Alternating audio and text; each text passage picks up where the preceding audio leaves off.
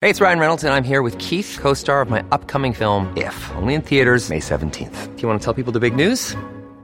All right, I'll do it. Sign up now and you'll get unlimited for $15 a month in six months of Paramount Plus Essential Plan on us. Mintmobile.com slash switch. Upfront payment of $45 equivalent to $15 per month. Unlimited over 40 gigabytes per month. Face lower speeds. Videos at 480p. Active Mint customers by 531.24 get six months of Paramount Plus Essential Plan. Auto renews after six months. Offer ends May 31st, 2024. Separate Paramount Plus registration required. Terms and conditions apply if rated PG. This episode is brought to you by Reese's Peanut Butter Cups. In breaking news, leading scientists worldwide are conducting experiments to determine if Reese's Peanut Butter Cups are the perfect combination of peanut butter and chocolate. However, it appears the study was inconclusive, as the scientists couldn't help but eat all the Reese's. Because when you want something sweet, you can't do better than Reese's. Find Reese's now at a store near you. Hello, hello.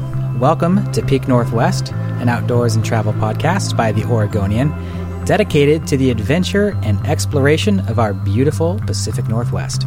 I'm Jamie Hale. And I'm Jim Ryan, and together we are taking you to some of the most beautiful and interesting places throughout our region here in the Pacific Northwest, discussing where to go, what to do, what to see, what not to do every now and again. Always important. And Jamie, today we're looking ahead to 2020, talking about some of the cool trips we have in store and offering tips on how to make some travel plans of your own. Because, Jim, you and I are both extremely organized when it comes to travel. You've seen my calendar. Oh, yeah. Uh, I can only assume yours is similarly. It gets booked up, yeah. Uh, pretty quickly. We figured we'd offer up some of our organizational skills for those who may struggle with putting a big trip together. Um, we're going to get to some of that later in the podcast. But first, uh, I want to go over some of the travel plans I laid out in my Northwest Travel Guide, which just just out, published, right? Just published on New Year's Day.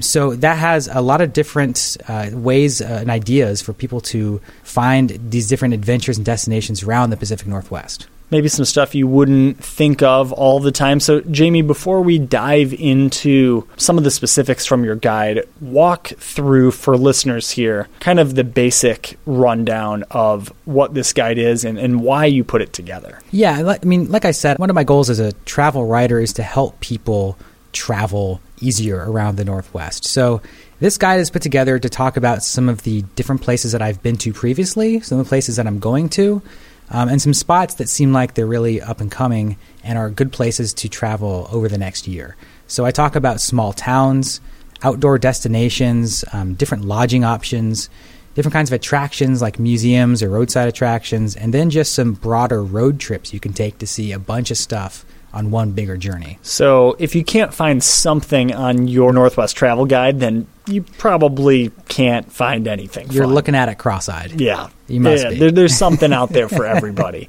so, Jamie, I've read through what you have to offer, and we've talked a little bit beforehand, uh, before stepping into the studio here, about some of the things we wanted to talk about. But the one that struck me the most from your travel guide is your guide to alien landscapes. Yeah. Oregon's alien landscapes. Say that 10 times fast, but what's the basis here uh, of the landscapes bit? This is a post I put together in 2019. Um, I just traveling around these different parts of Oregon. You see these landscapes that look like they're from another planet. Yeah. Right. And th- that always really struck me. Is like, wow, this not only does it seem like this is not what I think of when I think of Oregon, but this is like not what I think of when I think of planet Earth. you know, What's an example? the, the painted hills are the first ones Yeah, that come sure. to mind, right? I mean, those who have not seen the painted hills, I mean, they are literally hills that look like they're painted with bands of color. My, my goodness, what a creative name. The Painted Right. Hills. Yeah. Um, it just looks like nothing else you've seen before. Um, and nearby the Painted Hills is a place called Blue Basin, which is a blue claystone basin. And the color blue is like nothing you've seen. And within that blue claystone, there are literally fossils of ancient animals that no longer exist, like toed horses, cats that aren't cats but are kind of cats, you know? Hmm, I don't. And neither do I. And that's part of the beautiful mystery of the Blue Basin. Um, but then you also have spots like um, the Oregon Dunes, Uh-huh. um, which are a really, really beautiful place. Um, it, it gives you that kind of that sweeping desert vibe um, right next to the coast. And they actually were the inspiration for the planet Arrakis in the book series Dune. I had no idea. Yeah, that so, and that movie is going to be coming out at the end of 2020. So kind of a cool teaser, if you will. Go visit. Go visit get a get a feel for the place. Before uh, it becomes a cultural phenomenon and everyone's going to the dunes. It's a great place to be. You do a little sandboarding. Is that what they call it? You can do sandboarding out there. Sandboarding. That Yeah. would be cool. Run down the dunes. I have some fond childhood memories of kind of you know you slog your way up and then just get to the top and you start trotting down and slowly, slowly you're elongating your strides to about as far as they can go and of course eventually take a tumble or Yeah. two. But you're just tumbling down. oh yeah, that that that is what I associate with the dunes right there. The dunes are also on, on this travel guide as just an outdoors uh, experience to take. I believe so much in the dunes as a, an attraction because it, it really does transport you to a place like no other. I mean, sure, you go to the coast and Yeah. there is usually a head dune um, before you get to the beach, Mm-hmm. um, but we're talking these giant mounds of shifting sand and just the, the, the way that they curve and the way that the sand Mm-hmm. is the wind carves those hills is like nothing else. It's like art. It's like sculpture. It really is. I grew up in Michigan, and we have some spectacular dunes out there, which I kind of referred to a moment ago with the running experiences and all that. That's a childhood memory for sure. You're on the Great Lakes and whatnot, and just these sweeping views with gorgeous mounds of sand. It's kind of, like you said earlier, otherworldly, completely different than kind of what you normally equate with what Oregon looks like. You know, lush forests, big mountains. Oh, yeah, and these sand dunes that are really something else. Yeah, it really kind of reveals this Western Oregon bias that we tend to fall into. Mm-hmm. Those of us who live in the Willamette Valley associate Oregon with rain and with big forests and with waterfalls and rivers. And as our Eastern Oregonian friends will remind us, there is a whole other state out there that looks nothing like that. Yep. So this is the, the alien landscapes is kind of an attempt also to get people to go out of their comfort zone and explore some places that look like nothing else they've ever expected. And you, this isn't a list that already existed somewhere of all these alien landscapes. No. You compiled this based on your travels throughout the region. exactly, yeah. And what are maybe one or two more that, that folks should take a gander at? The Oregon Caves is a good one. I have Um, yet to yet to go, and that's kind of a disappointment, actually. Well, it's it's kind of hard to get out there. I mean, it's a long, winding slog, drive yeah. from Cave Junction in Southern Oregon, and you can only go at a certain time of year in order to get a guided tour of the cave.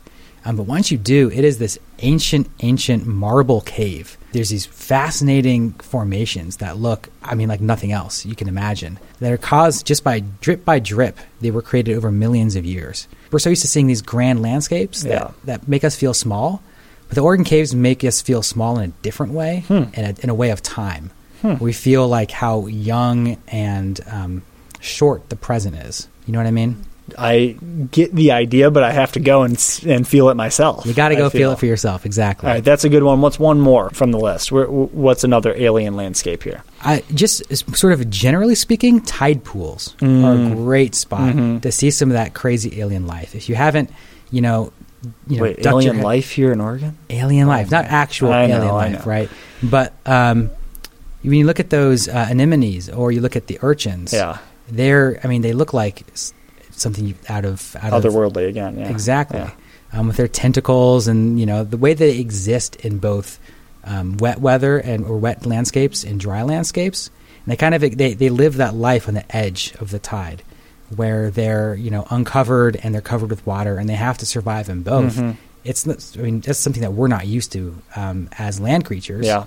And water creatures aren't used to that either. So they exist in this this really interesting spot in between that I find Very fascinating. cool. So you also have in this travel guide a number of small towns to visit, places to go, road trips to take. Maybe shout out a couple of highlights. One of the small towns that I visited this past year that I am recommending folks to check out this year is Walla Walla. Not in Oregon, up in Washington. Um, Okay. It is known for its wine these That's days. that's how I know of Walla Walla. Right. Aside from its awesome name, of course. right. It, yeah, before the wine, it was known for sweet onions and its correctional facility. Um, Great things to be known for, apparently. the onions are great. no, the onions are great. Love a sweet onion. Yeah. No, I also love a sweet onion. Every sure. time Burgerville brings those Walla Walla sweet onion Everyone's rings- loving that. Oh, my God. It, it's just basically unanimous, right? Yeah, but you go to town there, and it is the wine scene there has really exploded, Hmm. and it's transformed the town into a really nice tourist hub. Where I mean, as a result of all the wineries and the money coming in for that, Yeah. you have a lot of really good restaurants.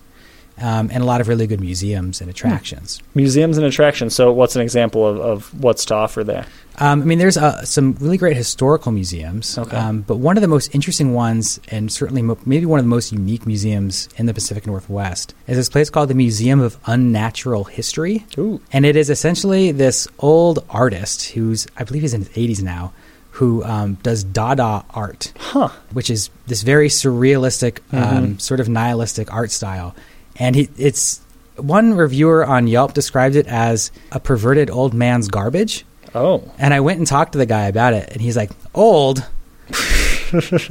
ah, be really bristled at that. But it is just this fascinating display of the inner workings of this guy's mind, and it's open like four hours a day, once a week. Okay. So, you really have to time your visit. Yeah, yeah, exactly. And it's just one of those unique, those unique little places you find. I love going to small towns for that reason. Well, it's part of your job is to kind of find these cool, maybe kitschy in some ways, maybe appealing to everybody uh, in other places, but to find kind of these places that are welcoming to a traveler, to someone who maybe reads this guide, listens to this podcast. Where should we go if we're in Walla Walla other than the museums? There are a lot of really cool outdoor spots near Walla Walla too. Okay. Um, one of my favorites was this spot called um, Twin Sisters, and it's this rock formation um, that has these two spires, and it's out in the desert hills just above the Columbia River. So when you're hiking, you hike uphill to the base of this rock formation, and from there you can look down on this really beautiful sweeping curve of the Columbia. Hmm. And when I was there, it was in late summer, and so all the fields were golden Oh, wow. and it was kind of this golden yellow hills with the bright blue of the Columbia and this dark rock formation. It was just a really cool spot. Sounds great. Yeah.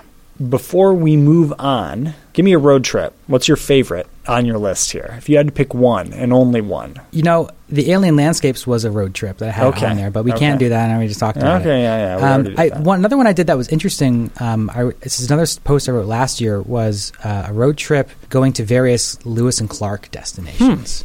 That would be cool. Yeah, so I mean, of course, they came from you know middle of America, but following their their route through Washington and Oregon, you can go to a lot of different museums, a lot of different um, natural sites. Of course, the, um, the museum out there in, in Astoria is wonderful, the National Historical Park there, and uh, various places in the Columbia River Gorge. It's just a really cool spot if you're into that kind of history to follow that trail and see a bunch of historical Yeah, and natural sites. Not Yeah. one that I probably would have thought to chart myself, but would be a really cool way to learn more about the history of this place. Exactly. I like it. So, Jamie, we are going to talk a little bit more about tips and tricks for booking campsites, making reservations, charting your travel plans for 2020 right after a short break.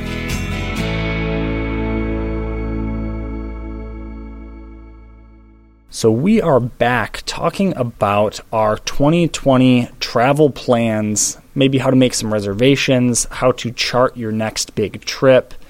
Jamie, you wade through this for your job oh, every yeah. week. Oh, you're, yeah. you're making reservations way in advance.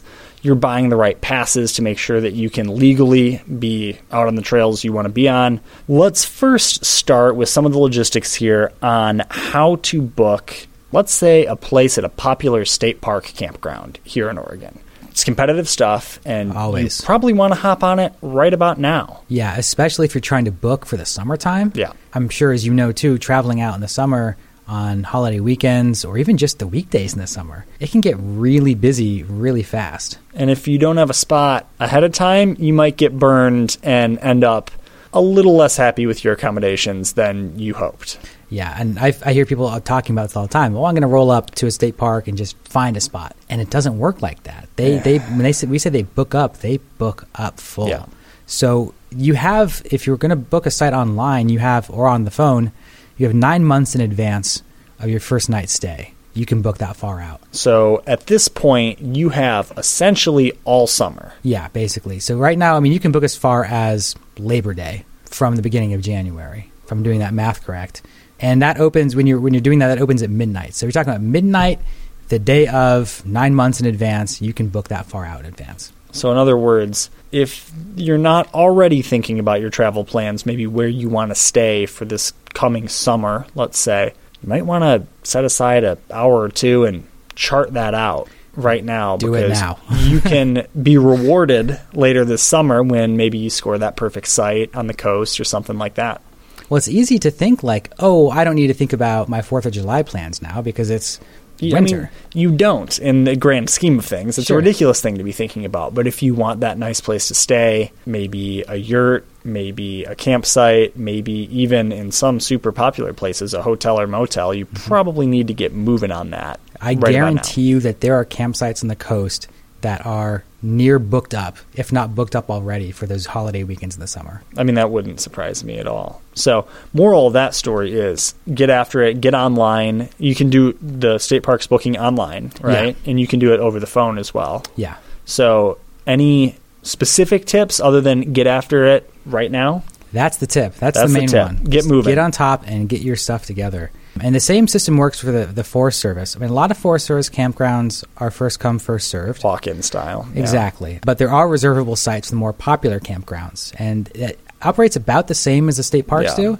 It's just six months Six in advance. months. Six months. And they open at 7 a.m. Pacific time instead of midnight. So, one experience recently that I've had with that is booking a fire lookout through recreation.gov. Oh, yeah. And that's that same process, opens at 7 a.m., six months in advance. And I was trying to book one of those lookouts for our companion video series so we can go ski in or snowshoe in in the middle of the winter and have just kind of a cozy night up there in the Mount Hood forest. And I knew that it would be competitive. It's easy to get frustrated because all I want is a Saturday night and this fire lookout in the middle of the winter. How many people want to be out here in the middle of the winter?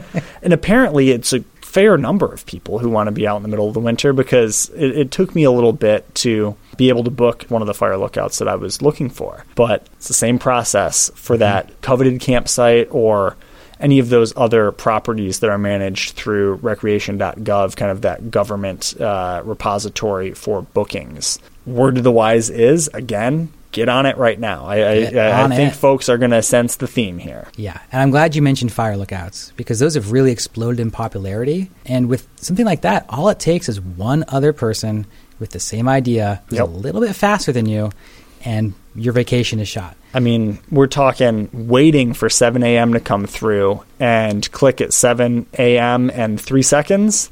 That's it. Someone happened to get it at 7 a.m. and two seconds. And, you know, that's how it goes. So, flexibility would also be a name of the game. It's also this. worth noting that even if you get a fire lookout, things can happen. I had this Ah, experience. Jamie, yes, this happened to you. a couple years ago. Yeah, Yeah. where I played the game right and I booked it, and I was so excited to finally book a fire lookout. And they emailed me a couple months later and said, "Oh, there's been some issues with the fire lookout. We need to do some maintenance. Hmm. In that time you scheduled, we have to cancel your reservation." Not fun. No, super. Not fun. But, but you have to understand. I mean, these Yeah. are these structures are on the top of mountains a Yeah. lot of times. Very harsh environments at the They're least. old. Yeah. it's hard to maintain those, and it, it just makes it even more difficult to get a reservation for them. So there are many things throughout the Northwest you need to get a reservation for that fire lookout, that awesome campsite, whatever it may be.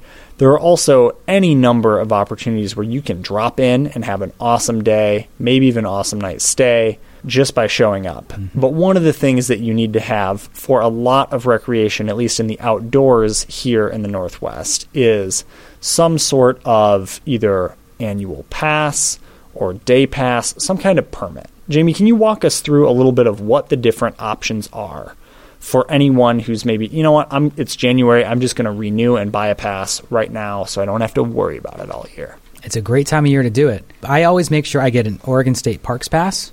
Those are $30 for a year or $50 for two years. And not every Oregon State Park makes you pay a day use Yeah. fee, but a lot of the big ones do. Smith Rock, Fort Stevens. Yep. And that's $5 a day. And if you're going to a few of those in a year, that's going to pay for itself. Um, the same deal for Washington State Parks. It's $30 for a year, and that's an even better deal because every Washington State Park charges a $10 parking fee. Yep. So three of those in a year, and you've paid it off.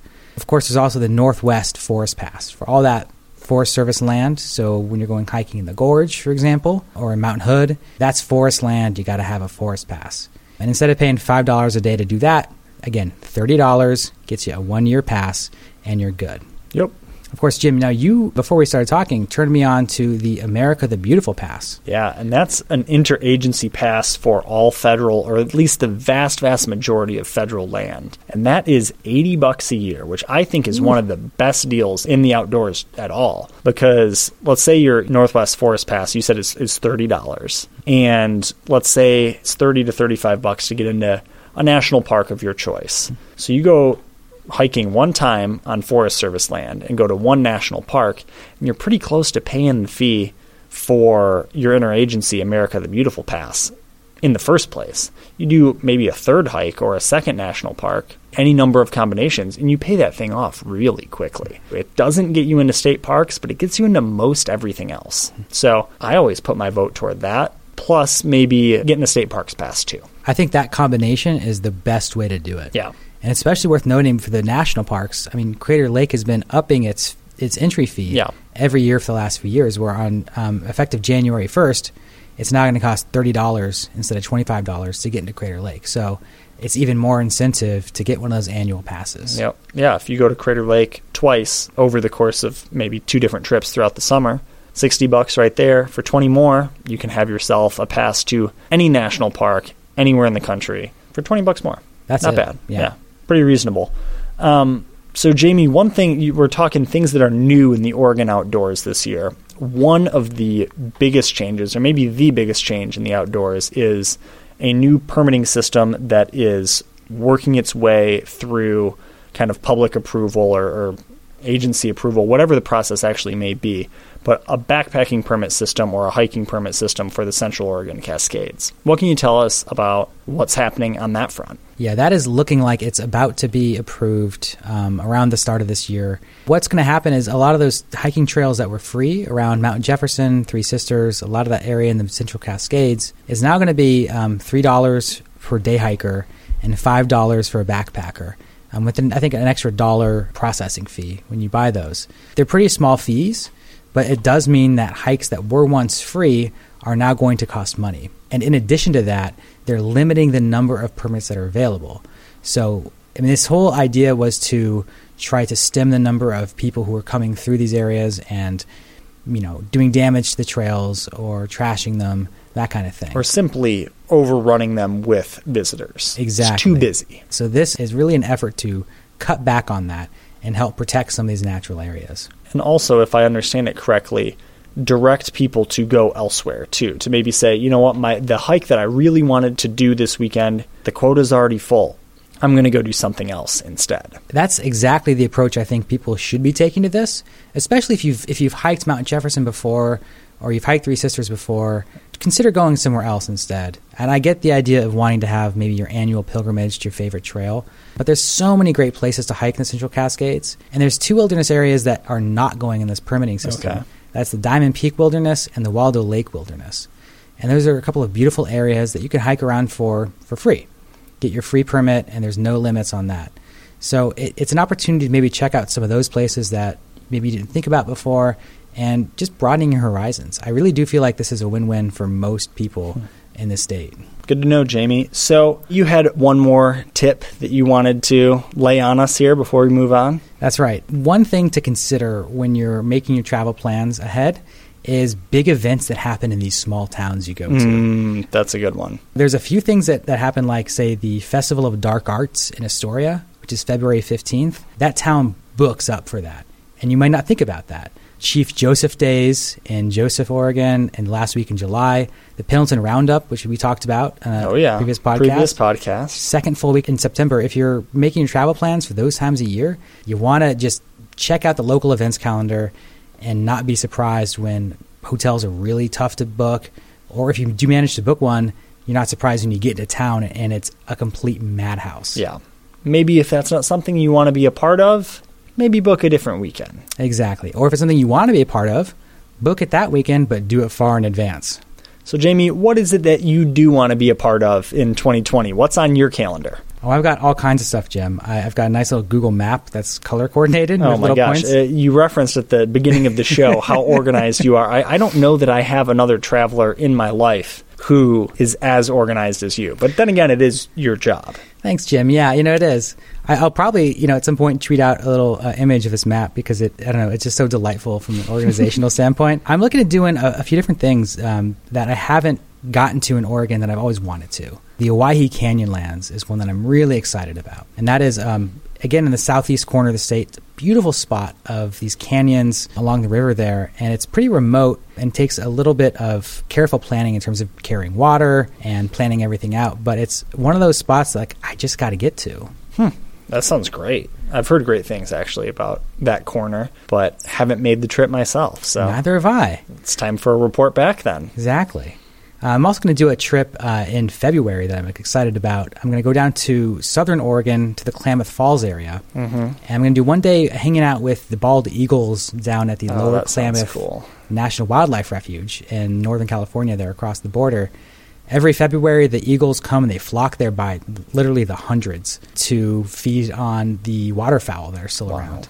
And so you, I, I've done it once before. I've driven through that area, the refuge, and you can see them literally lining the roads. Wow. These bald eagles. It's fabulous. That sounds amazing. And the next day, I'm going to go up and do a little snowshoeing at Crater Lake. Ooh, there we go. Might as well. that you sounds fantastic. Yeah. Crater Lake in the winter or spring. Wh- When are you going to go? It's going to be in, in the end of winter, Okay. um, in sort of late February. I like that. That's the plan. I like that. That sounds like a great time. And the other one I'm really looking forward to is uh, backpacking the Olympic coast. Ooh, Something I've always wanted to do and haven't done. I've done a little taste of that. I went into Shi Shi Beach a couple of years ago, and kind of the fog rolled in, or the clouds rolled in late at night, burned off in the morning, and kind of got the best of both worlds. But it was really cool that night, looking down the coastline and seeing just fires, and that was it. You know, you can have a little fire on the Oh, beach, yeah.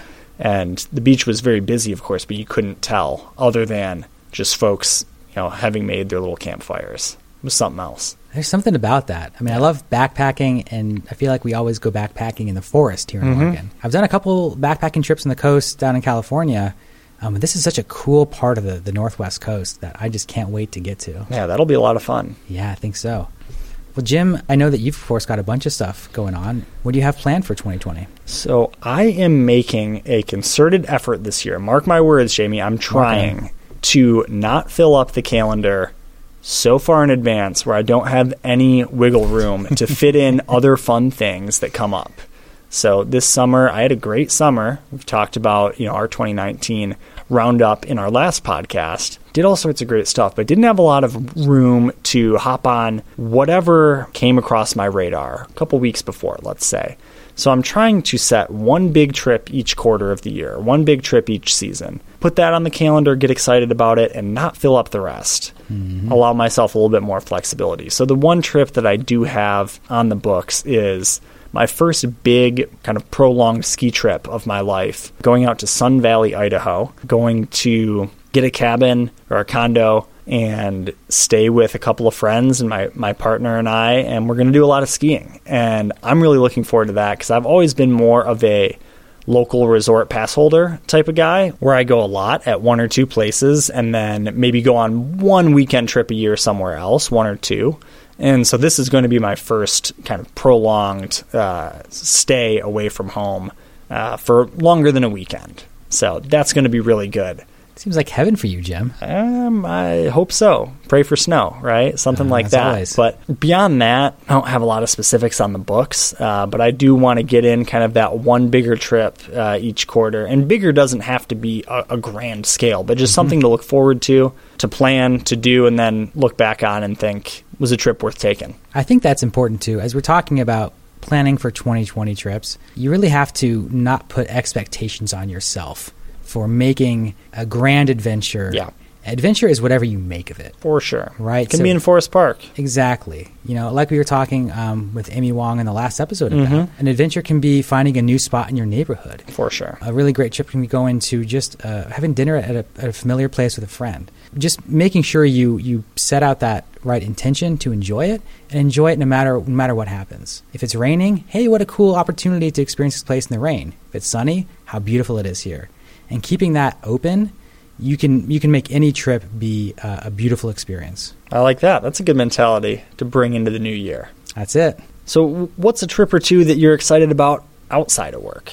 Yeah, I do travel outside of work. I guess that's A- a true. time or two. Yeah. One I'm, I'm psyched about is I'm going to up to Banff with my family, my whole family. We're going to pack into a van with my sister and her three kids and my recently retired parents, and we're Wow. going to drive up to Banff. That sounds amazing. yeah, I'm really psyched. I I, you, I know you went to Banff recently. Did. I did. Yep. Summer of 2019 went up there and had a blast.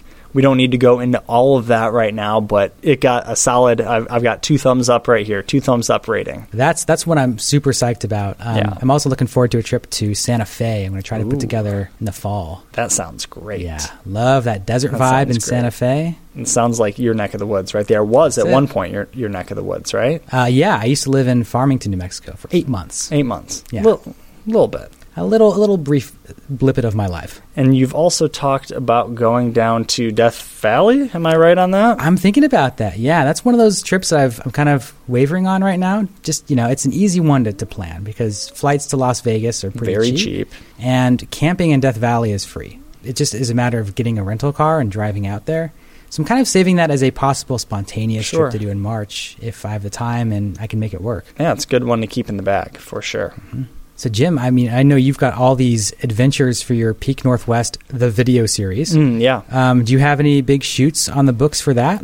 I actually only have one set in stone right now, and I've referenced it before, but going up into the Mount Hood National Forest and staying in a fire lookout, which I'm super excited about. It's going to be great, hopefully cozy, hopefully some decent weather. Maybe even if it's storming, that'll be Oh, just yeah. fine. A little different experience. Hunker down up in this old fire lookout, and uh, hopefully make a cool video about what that what that experience is like. Um, beyond that, I don't have anything set in stone, so wouldn't want to tip my cap in the wrong direction, if that's even a phrase that people say. Never tip Uh, your cap in the wrong direction. Never do it. That's Never do it. We- our, our new motto. Ah, man, if we've always needed one, so that's that's a good one to have. But yeah, just looking forward to uh, getting up in that fire lookout and uh, charting another number of adventures here for the video series in 2020. I don't know about you, Jim, but 2020 is looking pretty good to me. Pretty good so far, and I, I think as far as our podcasting goes, we should stop while we're ahead,